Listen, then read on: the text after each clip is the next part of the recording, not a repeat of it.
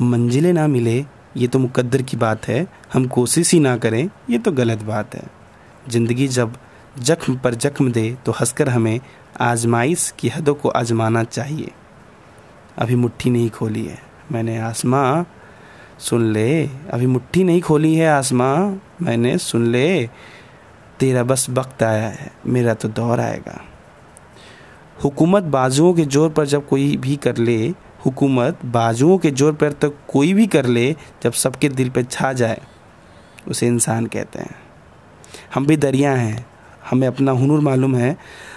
हम भी दरिया हैं, हमें भी अपना हुनर मालूम है, जिस तरफ़ भी चल पड़े रास्ता हो जाएगा। दोस्तों, ये हरिश्चंद्र बच्चन राय की कुछ कविताएँ हैं जो मुझे बहुत ज़्यादा इंस्पायर किया है और मुझे उम्मीद है कि आपकी ज़िंदगी में भी कुछ परिवर्तन लेके आएगा।